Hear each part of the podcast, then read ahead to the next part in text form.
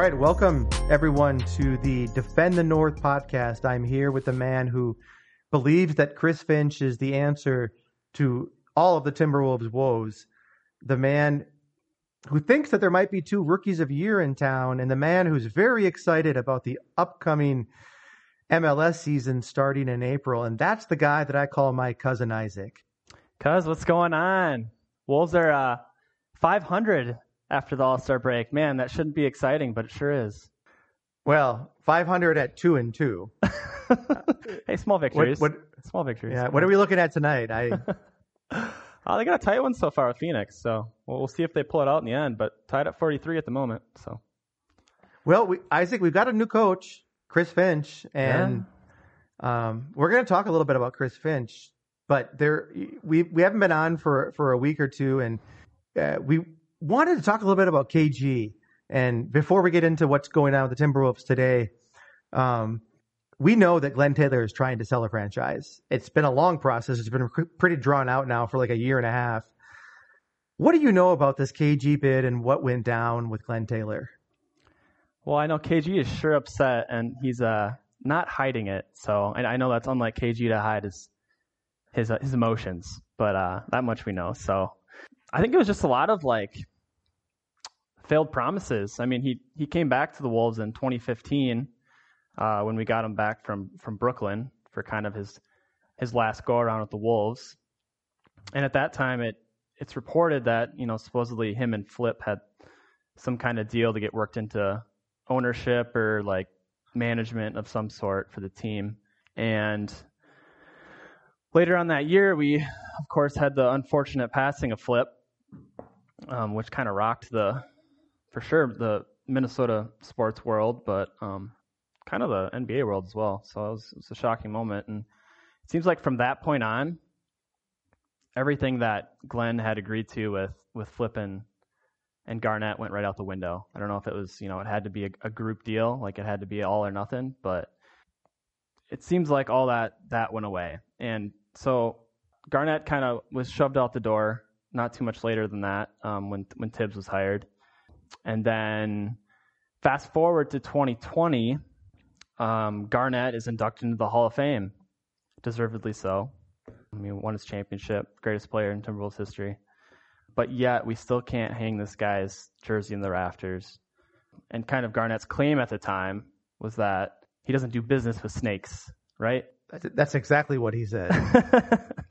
so there was that, and then a few months later, in in the midst of the COVID pandemic and Glen Taylor talking about selling the team, we got this big exciting news that oh Garnett's going to put together a group to buy the team, and and he kind of made the the comment that he's willing to set aside differences to get a deal done, which I mean, I thought I thought he wasn't doing deals with snakes, but you know I guess I guess that changed a little bit. I don't know.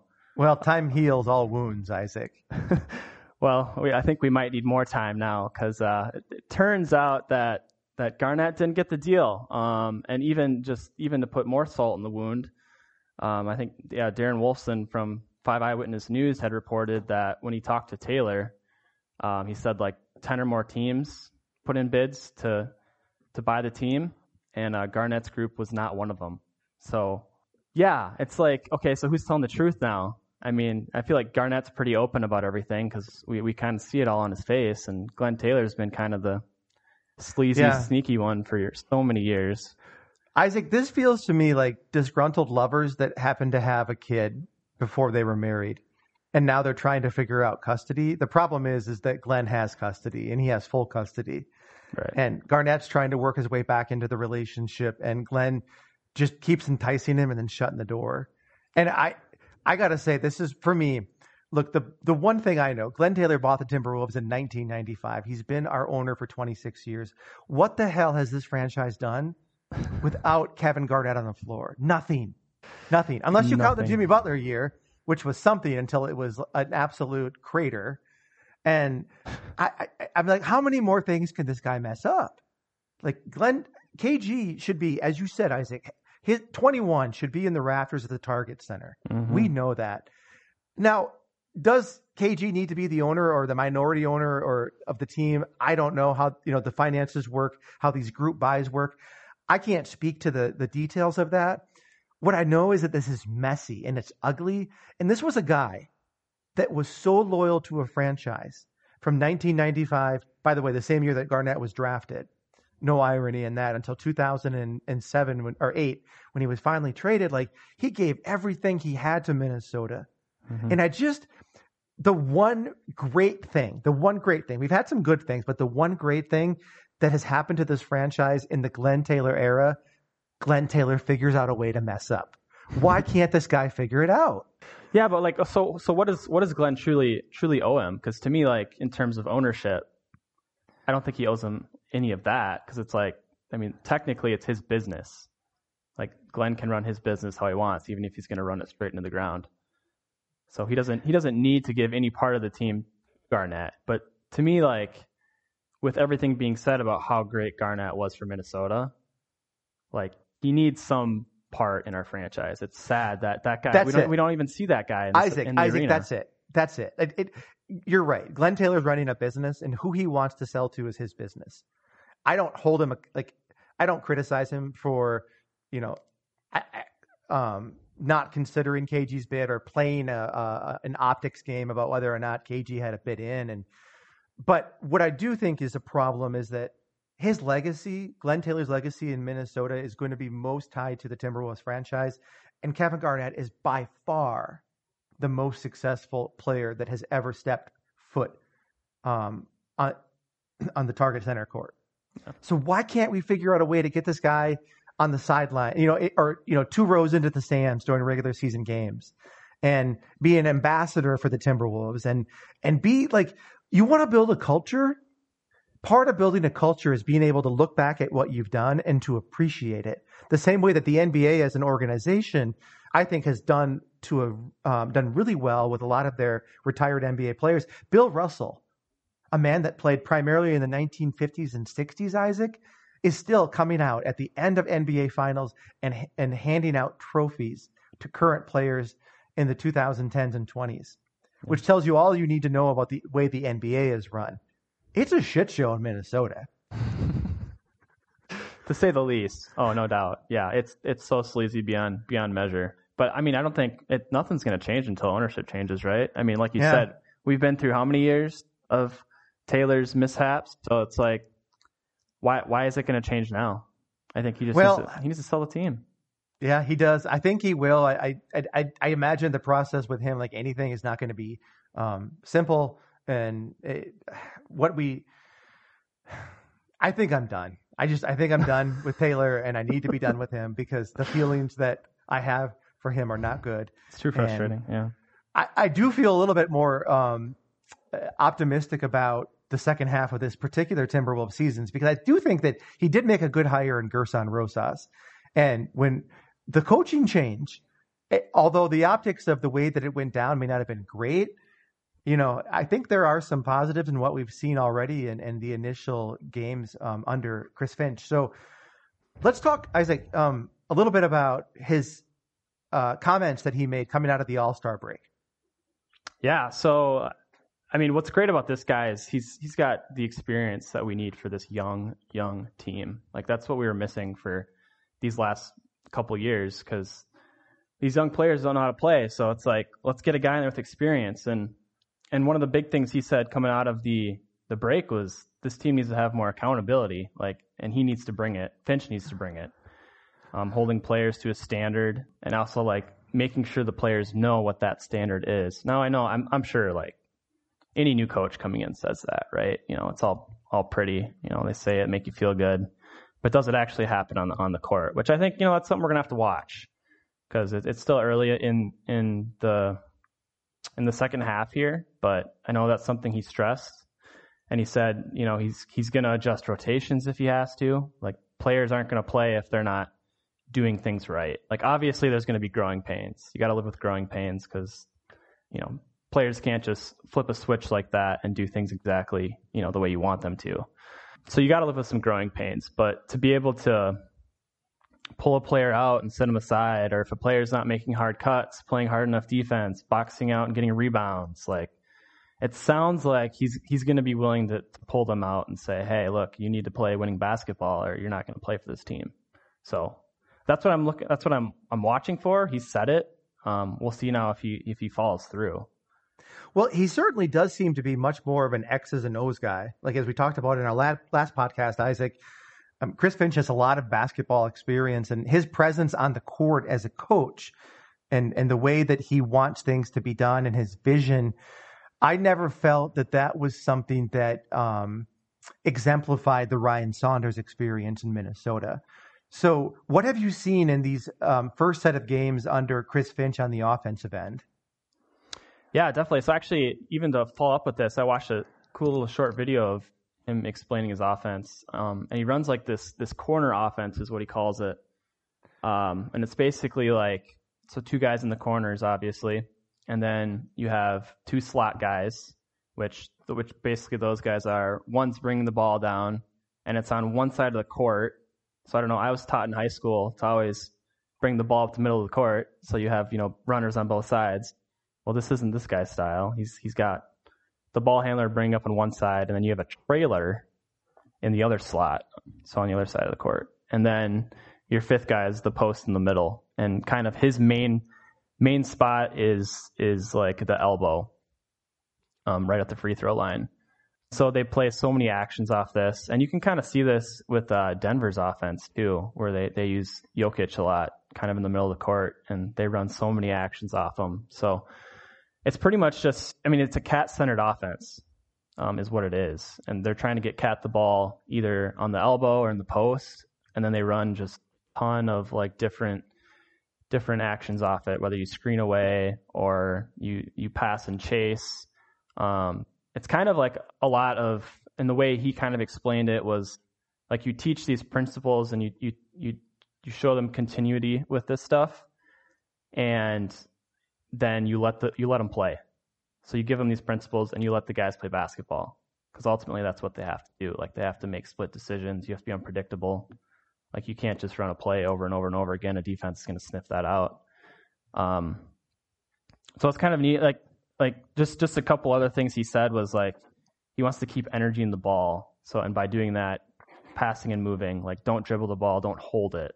And to go along with that, he's his his big thing is play with a 0.5 mentality. So you're not holding the ball for two or three seconds. In 0.5 seconds, you should be able to decide: Am I going to shoot it? Am I going to pass it? Am I going to dribble it? So just a lot of up tempo moving moving um, basketball.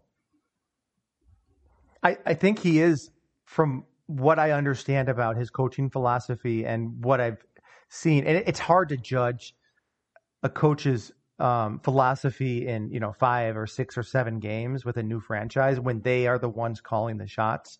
But I think you're right. It it it reminds me a little bit of the triangle offense that, but that was more run in the center of the of the offensive core. This is more run towards one side. So if you mm-hmm. think of a triangle between the the the, the three point corner um, the elbow and then kind of the the block right underneath the basket. That seems to be where most of the action is happening. And I know Towns has gotten since Finch took over.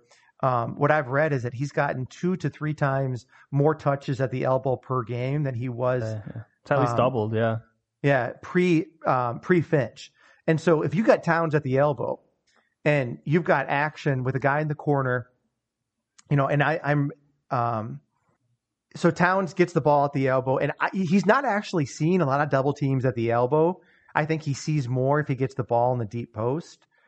But it's the back cut, it's it's the screen action that you see in the corner that allows a guy, the the two guys in the corner to cut one of them to cut towards the basket, and if that doesn't work, right, then another guy comes across the top and can can screen at the elbow, and it gives Towns in that position a lot of options about whether or not he whether he wants to be a facilitator or he wants to you know try and score himself.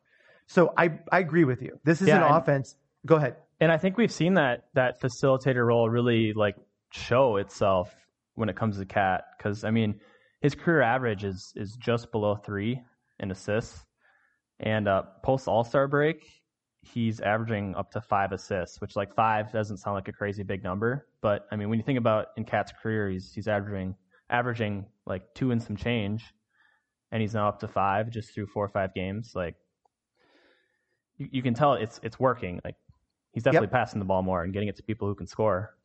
and I think that's great for the, the Timberwolves because if Karl-Anthony Towns has to put up 30 points and 12 rebounds for us to be in a game, we're probably going to lose it. But what you've seen in a couple of these wins since the All Star break, Isaac, is that Karl Towns, like, you look up at the scoreboard and we beat New Orleans by 30 points and he has 19 points. Yeah. Right. And so he doesn't have to do it all. And Right. that's not something that I'm used to, at least in the, the, the iteration of Timberwolves basketball since Jimmy Butler left. That it seemed like it almost everything was on Towns offensively, and everything is a lot is still going through him. But I Mhm. think this offense is, set up so that he can help other guys. At this point, you know, those guys are Jaylen Nowell and Anthony Edwards and and and Jake Layman. But at some point, you, it's going to be Malik Beasley and D'Angelo Russell, or excuse me, D'Angelo Russell. So Finch and his offense, what has that meant for you with Ricky Rubio? Yeah, I mean Ricky, Ricky pulling pulling a, a classic Rubio in his career. He's always been a better second half player, um, and you can see it. Like not huge numbers to go off of, but his field goal percentage ticks up two points. His three point percentage ticks up two points. His assists are up at least one. And so, like every year, he's always. And I I think we saw this early with with Rubio for the Wolves too. But unfortunately, since most years with the Wolves were pretty bad. It didn't matter how hot Ricky was in the second half. It wasn't really gonna gonna push us anywhere. But I mean, we can see that this year with with Ricky. Um, he's kind kind of finally starting to find his footing. Um, I know his his field goal percentage is up ten points, like from thirty nine percent to forty eight percent. It's huge. The one spot where he's still hurting us is his three point shot, though. If that can if that can tick up, that would be wonderful. And and in his career, it has. So I'm, I'm hoping that increases. But I think you can see in in this offense too. Ricky's kind of starting like he's he's seeing the rotations in this in this offense and able to pick up passes a little bit better too.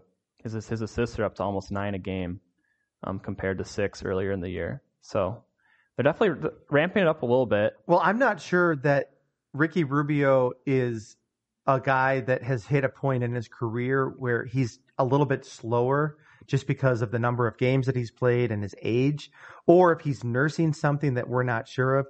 But this is Yeah, not the have, he did have COVID Yeah, earlier, I- so and so it, it also in the year of the pandemic or the years at this point, right? Um, we celebrated the uh, the one year anniversary of the March 11th shutdown. One remember when it was going to be two weeks? Just two weeks, right?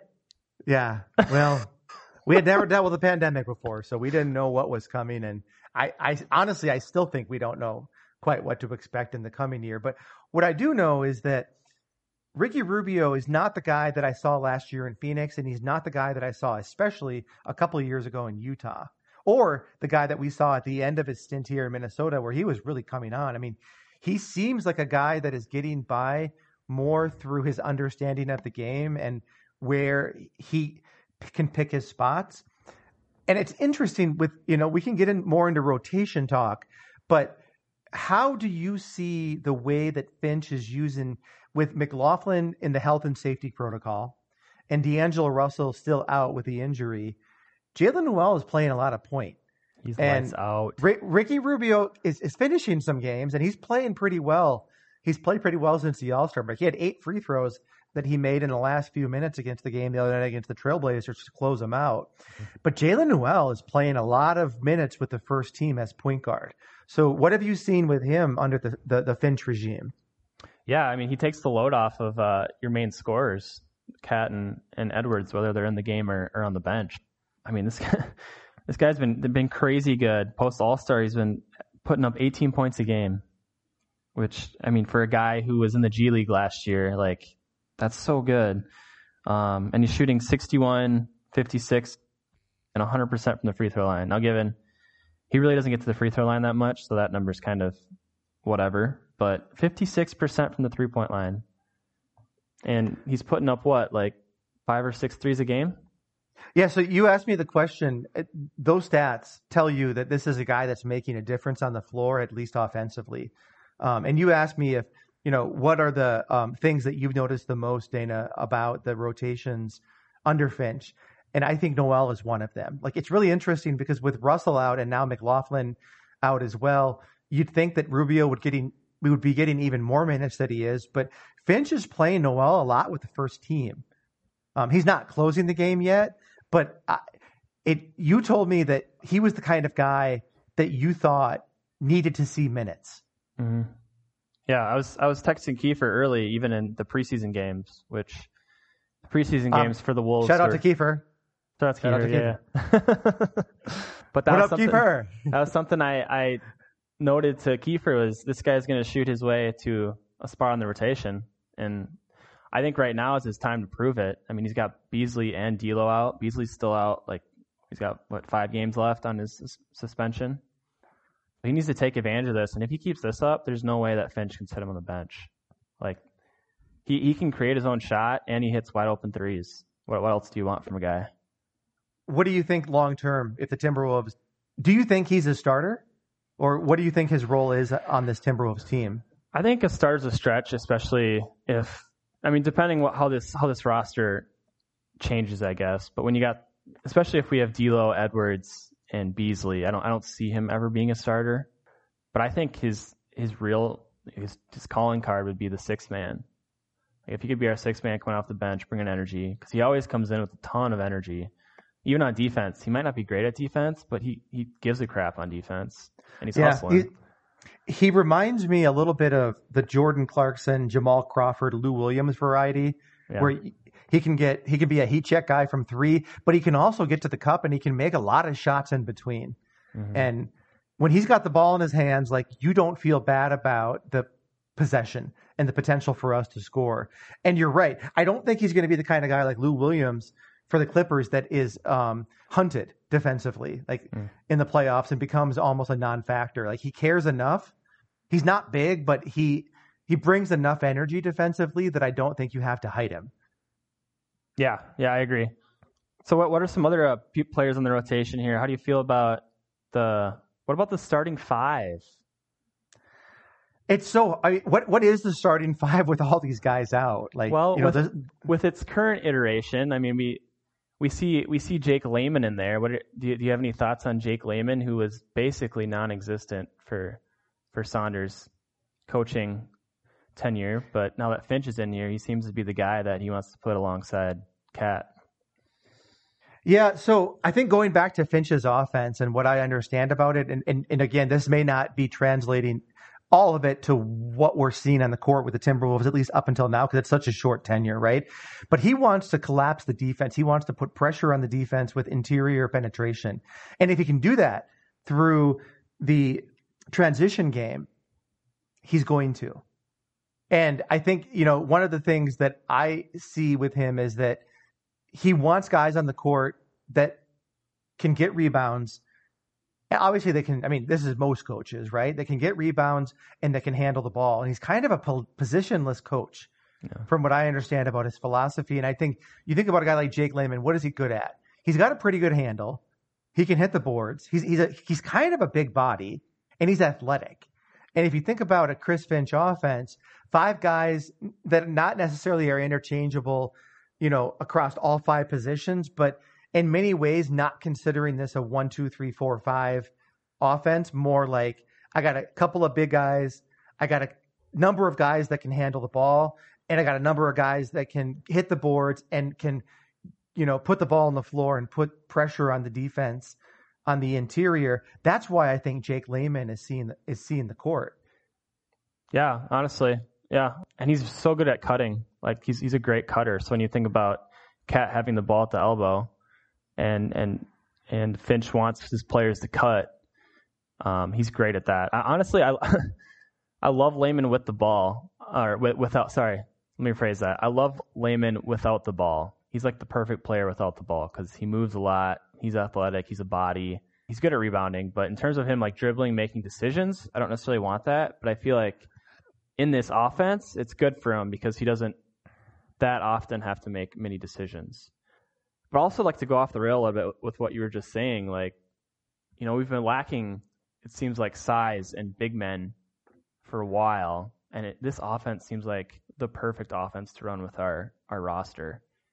Because like you really don't need that many big men. You need you need four guys that can interchange and you basically need one one big guy that can kind of be the center of your offense. And so when you think about if we got KAT, who's going to play, you know, over 30 minutes a game, and then you bring in Naz to fill the, you know, the gaps, that's doing pretty good. I mean, re- rebounding wise, I, I, feel like we've been doing all right because we have a ton of athletic players in there. Right, but I, I, I push back against that. I think you're right offensively, and it seems to me like Finch is more concerned, and he probably should be as a modern NBA coach in the modern NBA, with you know 112 points per game being the standard, focusing on ensuring that the Timberwolves can get the ball into the bucket.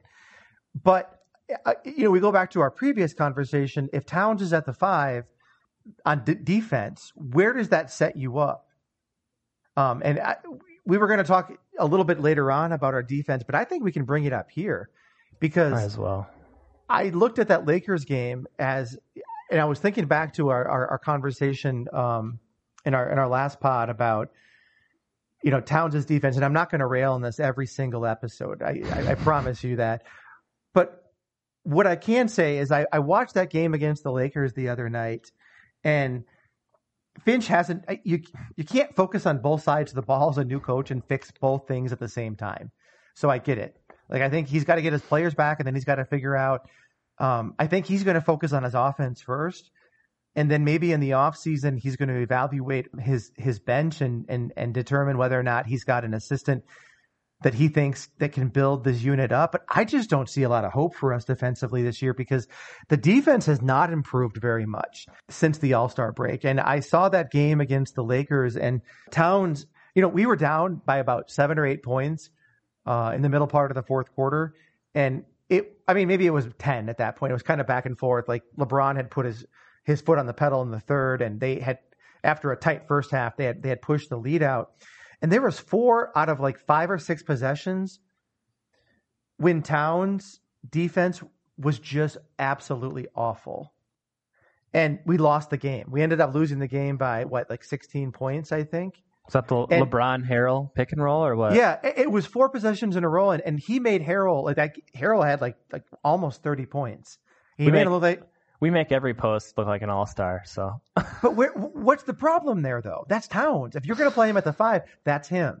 And like you know, he was playing like okay. So we got to understand that LeBron comes down the center of the court and he gets double you know high screen action, and he's going to you know get down into the paint and he's going to make something happen. He's going to score. He's going to find his roll man, or he's going to dish it out to the guy in the corner, right? So I don't fault Towns too much for this, but three plays in a row, in a row, you know, and they didn't switch. So that was a problem in itself. And Hernangomez trying to stay with LeBron is not a good look. Um, but Towns kept showing and he kept trying to play help defense after LeBron had already collapsed the defense. And at that point, it's like, stay home. The guy in, in the in the corner can come back and play some help defense and help Hernangomez. Or, you know, LeBron kicks it out to the corner, but they had th- two or three alley oops in a row. Yeah.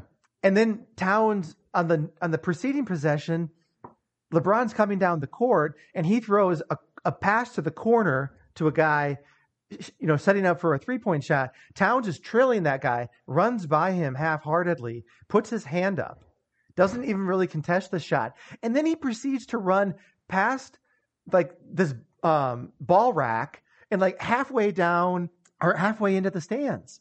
And the play was still going on.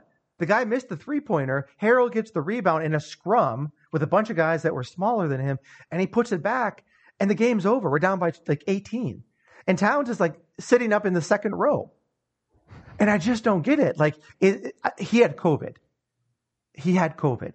And I, on the defensive end, he just goes through the motions. And because of that, for most of most parts of these games, this team goes through the motions. And I don't care how good you are defensively, until we address the defensive end, Isaac. I promised you no more than two or three minutes on this, and we're probably at four already.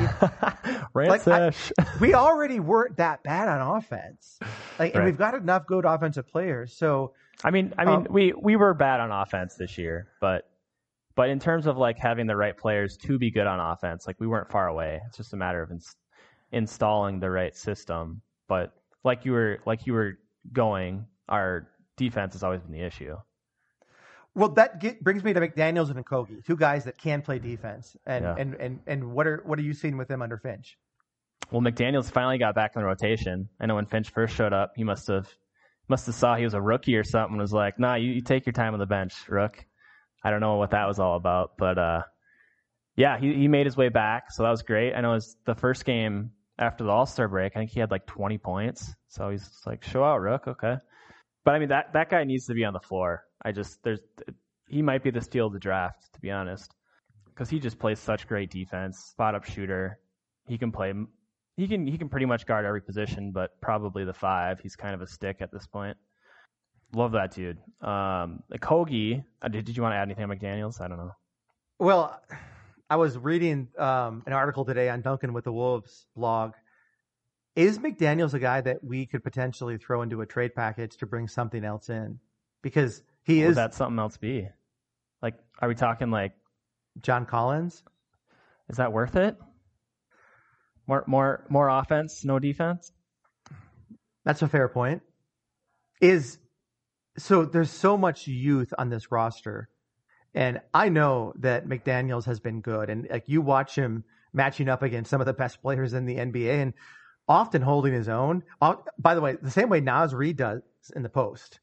Like those are a couple of guys defensively, but I where do you see McDaniels in terms of his offensive development and can he stay on the floor with a starting unit and, and, and maybe not this year but in years to come?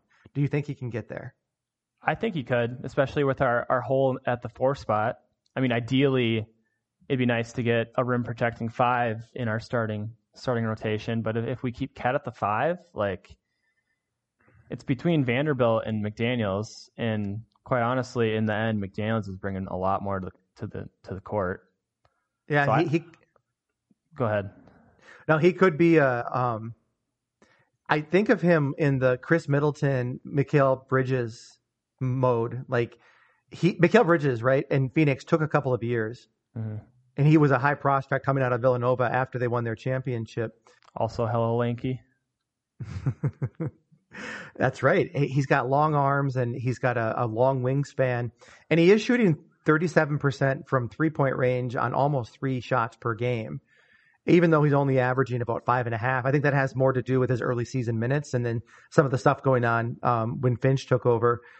He's a piece, Mhm. you know, and I think what what Rosas needs to decide is: is he a piece of my starting unit, or at least a good piece of my rotation, or is he a piece that could bring in a bigger piece? The problem is, our what do we have for draft picks? And you know what? What is that guy? I I'd like to see him developed, but I don't trust this franchise to develop young players, and that's my hesitancy about you know keeping him and, and hoping he becomes the guy that you see through the flashes throughout these games. Yeah, I mean, I I don't want to give him a chance, especially with this this uh, management. I still I still have a lot of faith in Rosas at this point. He hasn't lost it for me yet. So and and bringing in Finch, genius offensively, and he's had two guys under his wing that have, well, one guy won the most improved. The guy came darn close. So to me, like, I want to see what Finch can do in terms of this player development because we haven't really had a coach like him. I mean, we we had Tibbs who was who was a, a big name, good coach, but he was more on the defensive end, right? Like he wasn't this offensive minded guy. I I to me you you have to get something better than Collins back from a trade that packages McDaniels in it. I'm just valuing McDaniels too high right now because he brings he's he's he's a two way player, and those are valuable in the league, and he's young. Well, he's outstanding on the defensive end, and for a, a team that really lacks really any um, defensive pres- presence night to night. Like I, I I think you're right about that. I'm not going to push back on it.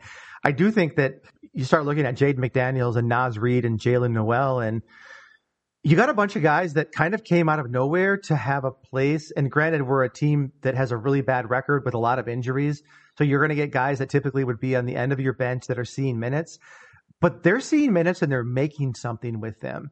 And that that says something to me about our about about Rosas and his ability to maybe peel off some of that talent in the nether regions of the draft and the G League and get guys onto our roster. And you start getting enough of those guys that are kind of outperforming the expectations of who they should be. And that becomes the foundation. I mean, you're still going to need your stars. You're not going to do anything in the NBA without your stars. Mm. But putting together a team that can that that can make the playoffs with a solid eight man rotation, this is where some of that starts. And I really like the bricks that he's put down so far. Even if you know the Culver pick is is um, has not looked great so far. We talked about him last time, but I think we need to see him back, and I think we need to see Russell and Beasley back to see what we actually have have this year. So, um, Isaac, I, we can't talk about the Wolves without talking about Edwards. And Oh. I am just like I turn on like we have an awful record and so many of people in my life that are casual fans like just throw barbs at me about the Wolves, but I remain excited about them because I turn on these games in the last few nights, you know, 34 points, 29 points. He's he's really emerging into a rookie of the year candidate. Yeah, you you think you think he's gonna actually chase uh, LaMelo? I don't know. LaMelo's got the storyline in the media, so you, you think you think he's got what it takes to give him a run for his money? what I know about the NBA, um, the season and the way that these awards narratives go is that over the course of 82 and this year 72 games, like that narrative has room to grow and evolve. And LaMelo has owned that narrative now for 40 games or more. And I wonder if Edwards continue to make this continues to make this push. And granted, he's getting the elevated opportunity because of the absence of Beasley and Russell. But if Edwards continues to do what he's done for the next month and a half, and he's scoring and averaging 20 to 25 points per game, lifting his season average probably up near 20, it's going to be a tough decision. It- Aver- um, aver- averages a poster a week. Yeah. Like, you know, and with younger fans, that's how they consume the NBA with their YouTube videos and the highlight packages. And Edwards is a guy I think with younger fans with he he really resonates. I don't know if that's the same for the voters for these awards with a guy like LaMelo who's really like filling the stat sheet every night and Yeah. is I guess eh, you know, he's really making a lot of his teammates better, but boy, Edwards, he he's just he's a guy you text about a lot when you're watching the Wolves. Yeah, and I, I know like as, as much joy as he does bring, he brings a lot of frustrations too. I mean, his his you can tell when he settles. There's there's times I don't know if he's tired or he's frustrated or what, but he'll just be jacking up threes, and he did this a lot in the first half of the year. And wondering if, if he'll fix that, which it seems like he kind of has. I mean, again, it hasn't been that many games, but he he made the mention coming out of the All Star break that uh, basically him and Finch had a convo, and he had told him that that he has to go to the rim more, like with these with these shooting percentages. Since you're not making it, like you got to go to the rim. That's where you're dangerous. That's where you can really get it going. And I think that's, I mean, that's what you and I were texting each other a ton too. Like he's taking all these these three pointers, these contested shots. When and this guy, this guy's a a bowling ball going into the into the lane. Like if he once he really learns how to use his body, and he gets fouls called for him, he's got to kind of earn it as a as a rookie. But this kid's going to be real hard to stop on offense. So I, I like that Finch is working with his shot selection because to me that was one thing that was really dragging dragging him down, as you can tell by his percentages. But I mean he's he's he's got everything up now. I mean he's he's shooting forty seven percent from the field, forty two percent from three, and and then he's got his his still pretty good number, seventy eight percent from the free throw line. So if he can keep those kind of numbers up, we're talking about a guy that can can be a one A or one B to with KAT. He's looked like a one A a lot of these nights with KAT. Yeah. Um, and uh, he, you know, 21, 21, 24, 19, 27, 21, 34, 29. Those are how many points he scored in his last nine. And his percentages are up. He does still take more threes than I would like, but it was Yeah. really interesting to me the, the the comments that he made coming out of the All Star break about how he needed to change his game, and the conver- he didn't like allude to a conversation that he specifically had with Finch, but it felt like something Finch would say. I was just what I- assuming, but yeah. Yeah. what I but Isaac, what I heard in that was a guy that was really coachable. Yeah. Like he's he's out of this world athletic as we've talked about. But when your coach comes to you and says, "Hey guy, you're a rookie and I'm a new coach and I just got here 5 days ago. How you doing? Are you willing to listen to me?" And he listens to him and comes out in the press and basically reiter- reiterates exactly what Finch had said to him. And then you've seen how that's translated to the way that he's trying to go to the cup more. Mm-hmm. And that just, to me, it, it, continues to put like another, like, okay, that's another one in his column, right? Good teammate, hard worker, coachable, super athletic. Like, and that's why I have to keep tuning in. Not to mention those, those, uh, YouTube highlights that he puts, he puts up every, every few games. He's a reason if you're down on the Timberwolves to get back on the bandwagon. so I, I agree. I, I think, you know, the last thing with the Wolves before we move on to our next segment is what are you, what are you thinking about Beasley and Russell and their return with Finch's head coach and his system? Yeah, I think uh, I think Beasley's going to fit right in. Um, just seeing with the way they they space the court and Beasley's shooting ability and the the way that guy plays hard, I think he's going to be great. Um, now he doesn't really help our our defensive side, so I wonder if that's going to get just worse or uh, what goes on there. But the really interesting one is going to be D'Lo because um, we we saw him in the first half of the year, and he's kind of a ball stopper. So with this offense, it, it's a lot of ball movement. Um, so it'll be interesting to see if if he really buys into the system, um, and if he's someone who can kind of expand on it. I mean, it, to me, it was really interesting when when when Finch first came in and was asked about Russell. What was the first thing he said about him? Do you, do you remember? He talked about his um, his passing and his court vision. Yeah, he, he didn't talk about his shooting. I always thought about a, a shot, a shoot first guard. He's talking about how, how good of a passer he is. So I'm I'm kind of curious to see what Finch can do with D'Lo, and if it's if it was more just a coaching and system thing than it was just D'Lo deciding to play iso ball the whole first half of the year. Yeah, I. So D'Angelo Russell was run out of LA. Golden State couldn't get rid of him fast enough. We haven't seen him on the court here. There are certainly some worries. Uh, you think that he might fit into the system because there's a version of him that we saw in Brooklyn that where he was a really good ball distributor, aver- averaging you know six to seven assists per game, and still putting up twenty points. Mm-hmm. Kind of like we were thinking about, we were talking a little bit about James Harden and James Harden that we saw in Houston that was a volume three point shooter, really effective as that, and the James Harden that we saw in Oklahoma City, and and that to a great extent that we're seeing in in Brooklyn. Russell is going to need to be a guy in this offense if El, if if if Finch is is set on Towns getting the ball at the elbow or in the post and facilitating offense from there. Where does that leave Russell as a volume three point shooter and a guy that needs the ball in his hands? I guess my question off your question is can D'Lo be Jamal Murray? Well, which version of Jamal Murray? The I shit my pants version that, of him, or the, the one that version? shows up? Yeah, the bubble bubble version, hopefully. But even just the version that's like doing what he does, getting his shots and his playmaking, but hopefully making more.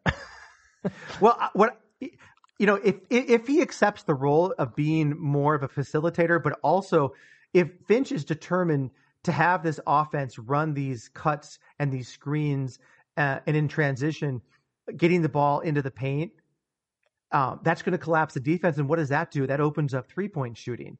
So mm-hmm. can you get D'Angelo into positions, even if he's not always facilitating the offense, once he's given the ball up to KAT or another big at the wing, if he can then move into a position where he's ready to catch and shoot, you know, whether it's KAT or whether it's KAT passing to a cutter who then finds him um, because the defense has collapsed. And I think that's the best version of what this offense could be. I really think like there's a version of this offense with Beasley and um, then Russell with Finch at the helm and some repetitions underneath him that is truly explosive. Yeah, pretty unstoppable. I, and and that's probably what we're going to need to be to win some games because unless we can establish a defensive um, identity through our system, I don't see it happening through the individual merits defensively of our players. Yeah. So, all right. Well, I agree that's a lot on the Wolves tonight, Isaac. We're going to take a short break, and when we come back, we're going to talk about the Wild and another young, exciting player, um, players actually in in our goaltender Kahkonen and, and Kaprizov.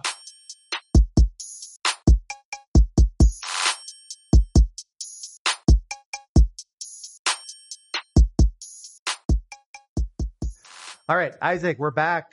Um, And now we're going to talk about the Minnesota Wild. And this is another franchise that if you're not putting them on television and you're a sports fan in Minnesota, you're doing yourself a disservice because boy, is this team fun to watch.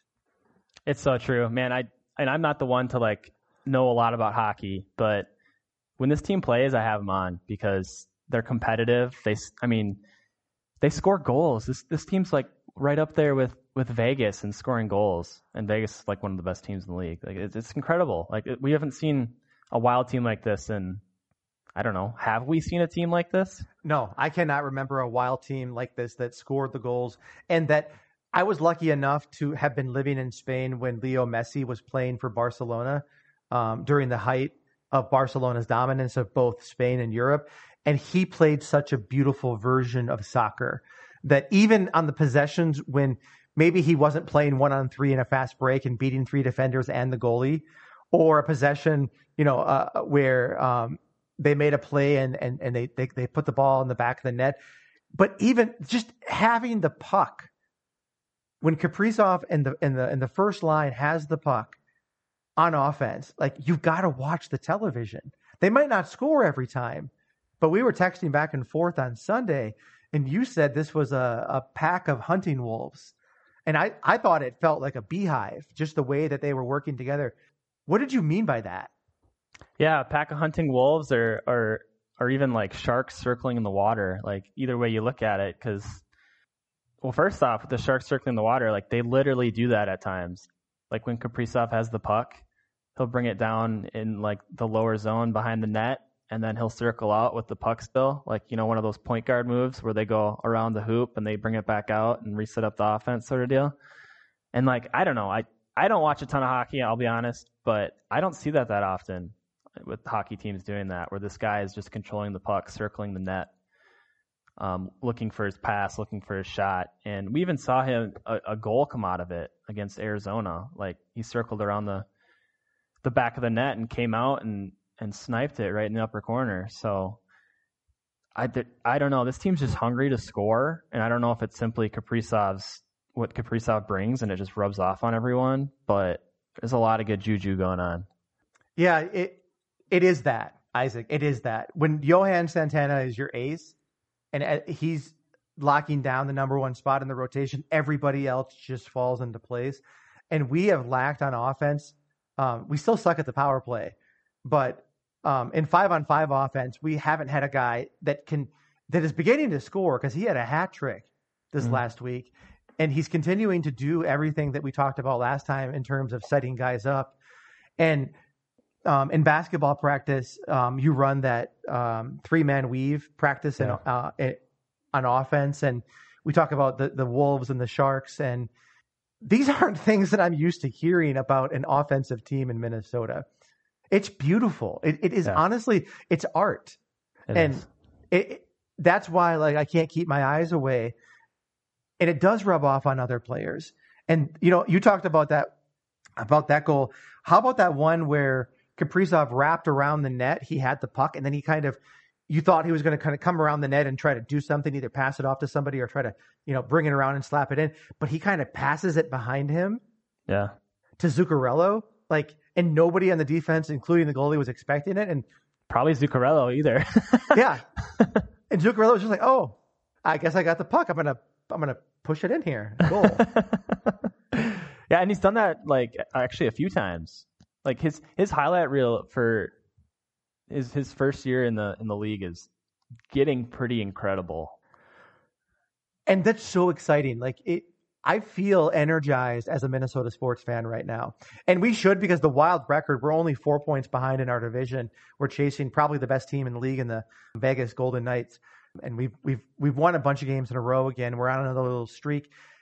And we talked about the Wolves at length and and Anthony Edwards, but there's a couple of guys in town.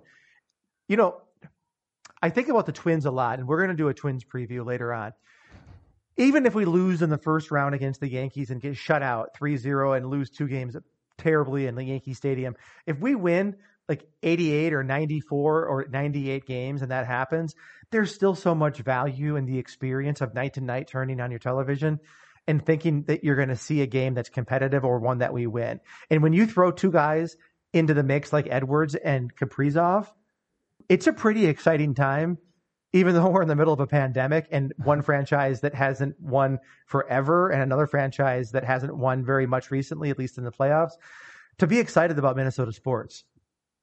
Yeah, definitely. I mean, what's what's Kaprizov's case for for rookie of the year?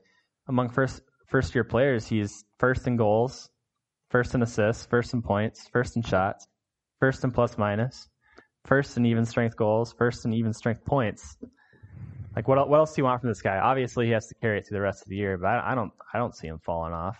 I mean, well, the one guy that might challenge him is his teammate, Kahkonen, the netminder. Yeah, like I gotta say that if Kahkonen continues to play the way that he has in his last nine games, where he's gone undefeated, and he has a 927 save percentage, and if he's behind the net most nights, if they make the decision to do that, I'm not sure the Wild have fully committed to him as the they starter because they haven't. Yeah. Makes me mad. But Talbot's not. I, he would be a great second goalie. But Kahkonen behind the net has just been phenomenal the last month or so. Yeah, no, he definitely has. I mean, he he's got a case for rookie of the year too.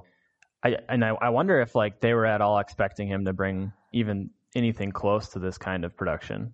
Like, I, I guess I don't know coming into the year if he was the third goalie because I know we had three at one point, but we let one go because I think of Kahkonen's play and and um, the other guy's injury issue.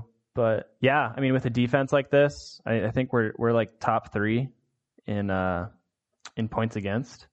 Well, it none of this means anything, even though there's excitement around our young players, unless we make a run in the playoffs. So I, I, I enjoy it night to night. I like to turn on the television um, and and see teams that I enjoy watching. But you're only going to remember things if we do something in the playoffs.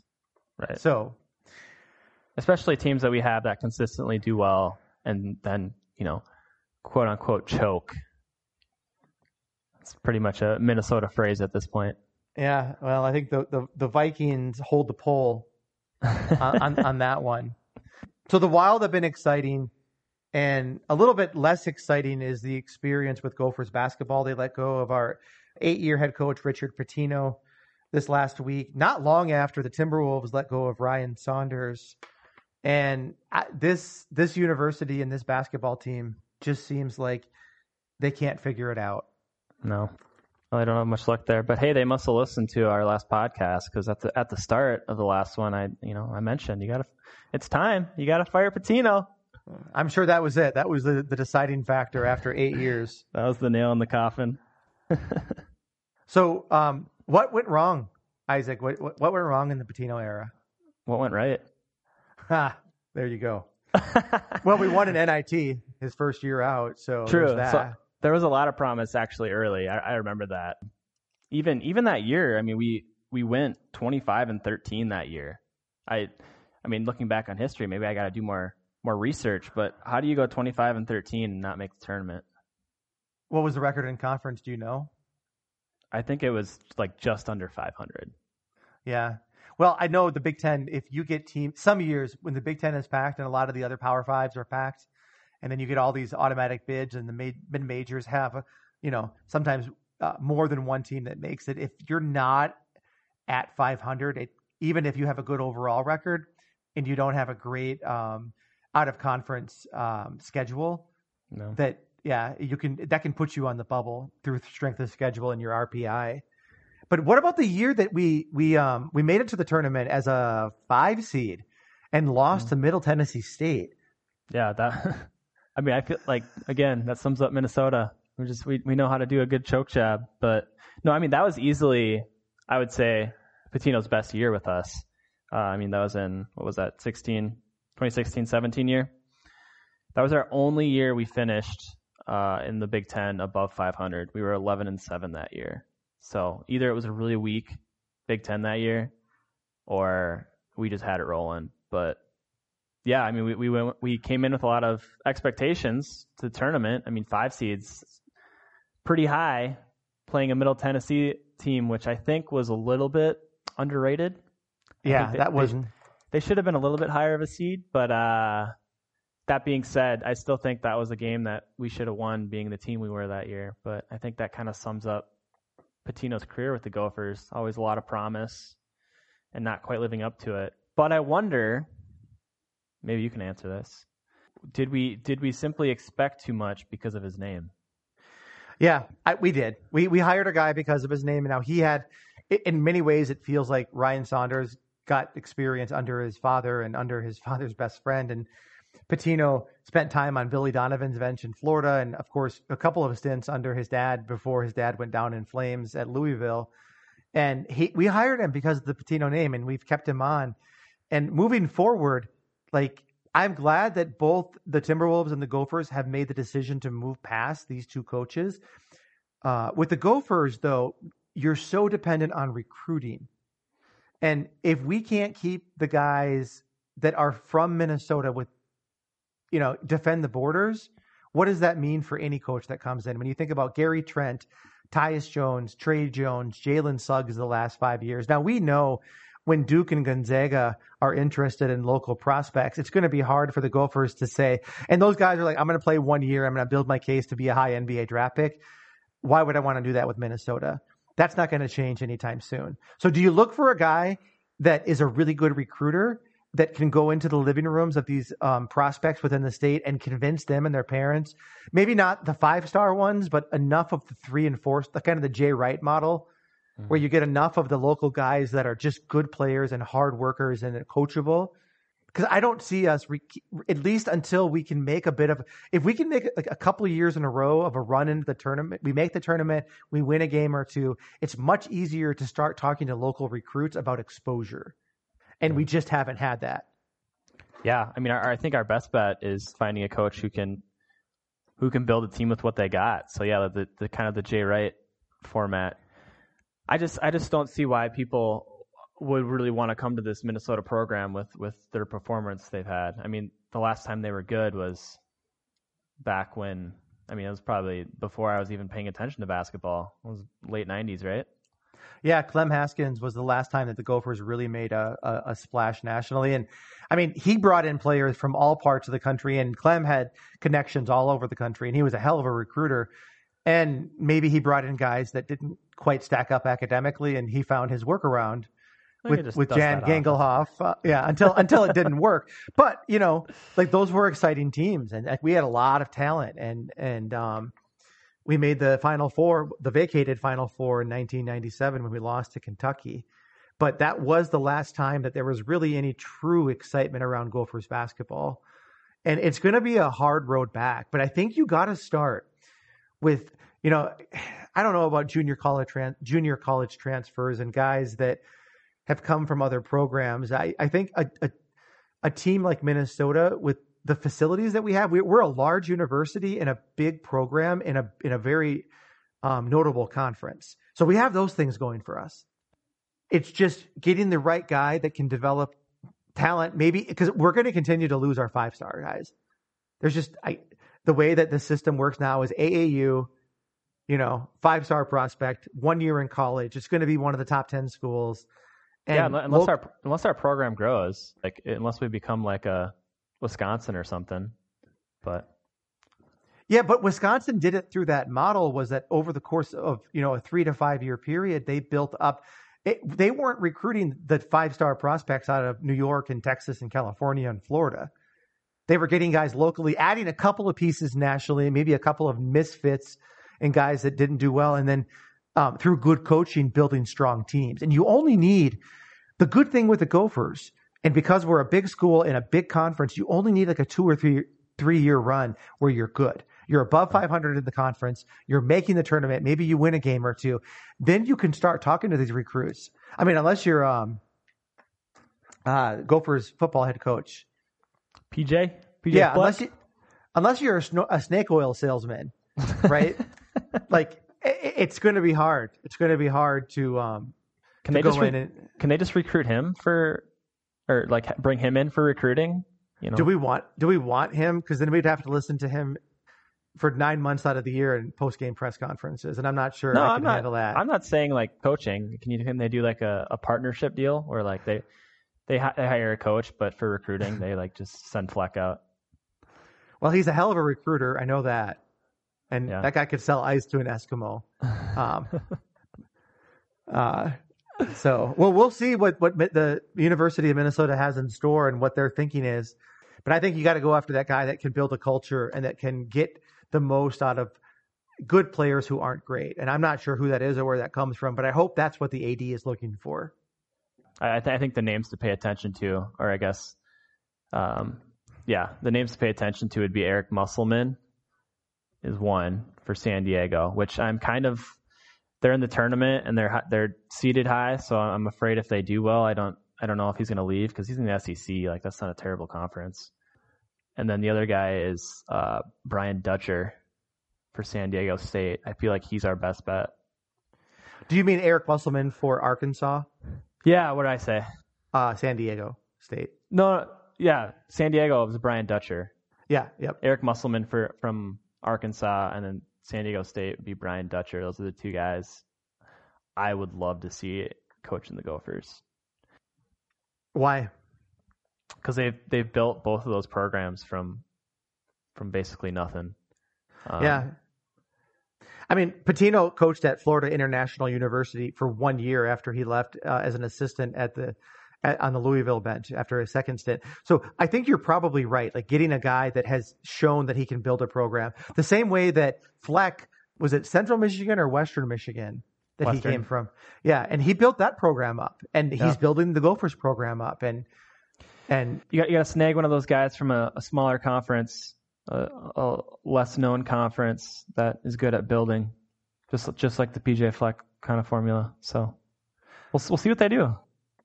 Well, what do you think the Minnesota United are going to do? Their their season opener is coming up on April 16th, and they're going to be playing Seattle, a rematch of the last year's Western Conference Finals.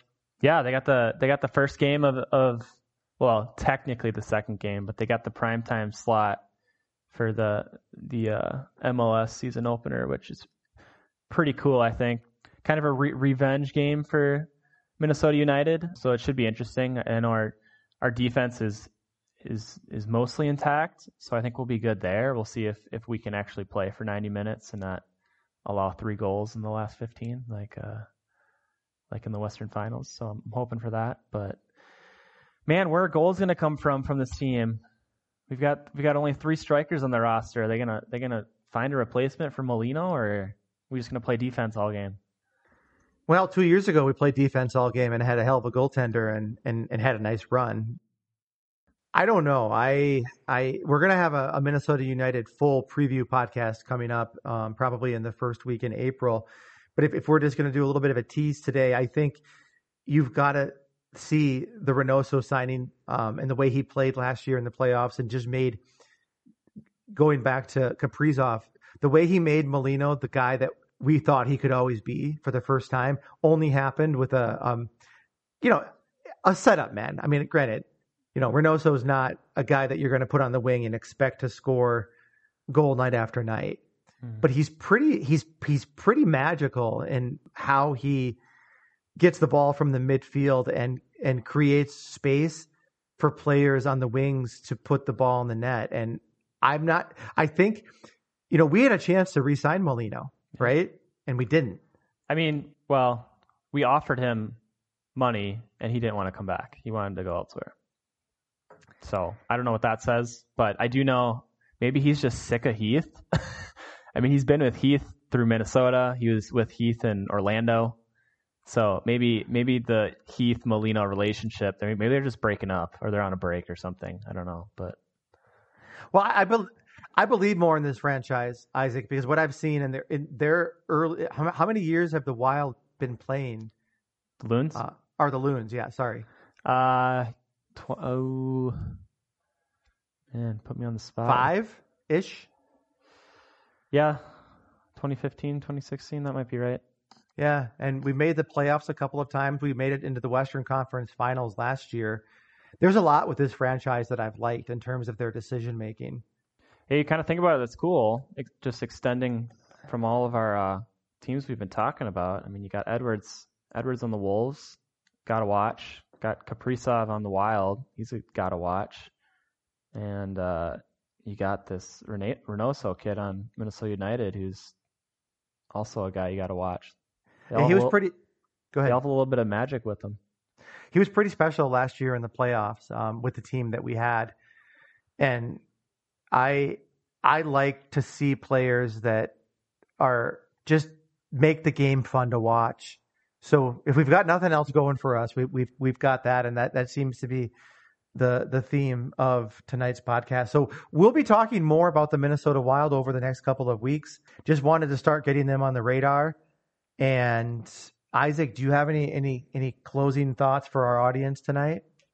Yeah, no, just more Minnesota Wild coming up, more Minnesota United, more Twins.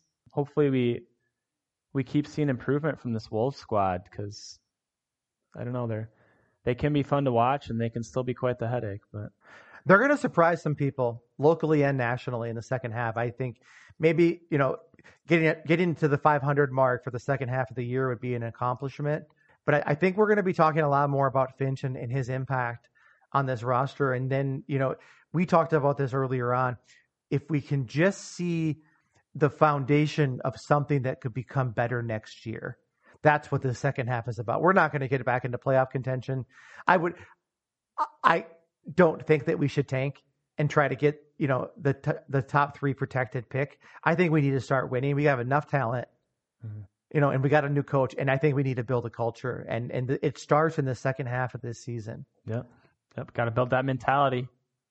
All right, well, with that, we're going to call it a night, having talked about the the Wolves, the Wild, the Gophers, and Minnesota United. So we hope to be back with you all sometime next week. Be safe, everyone.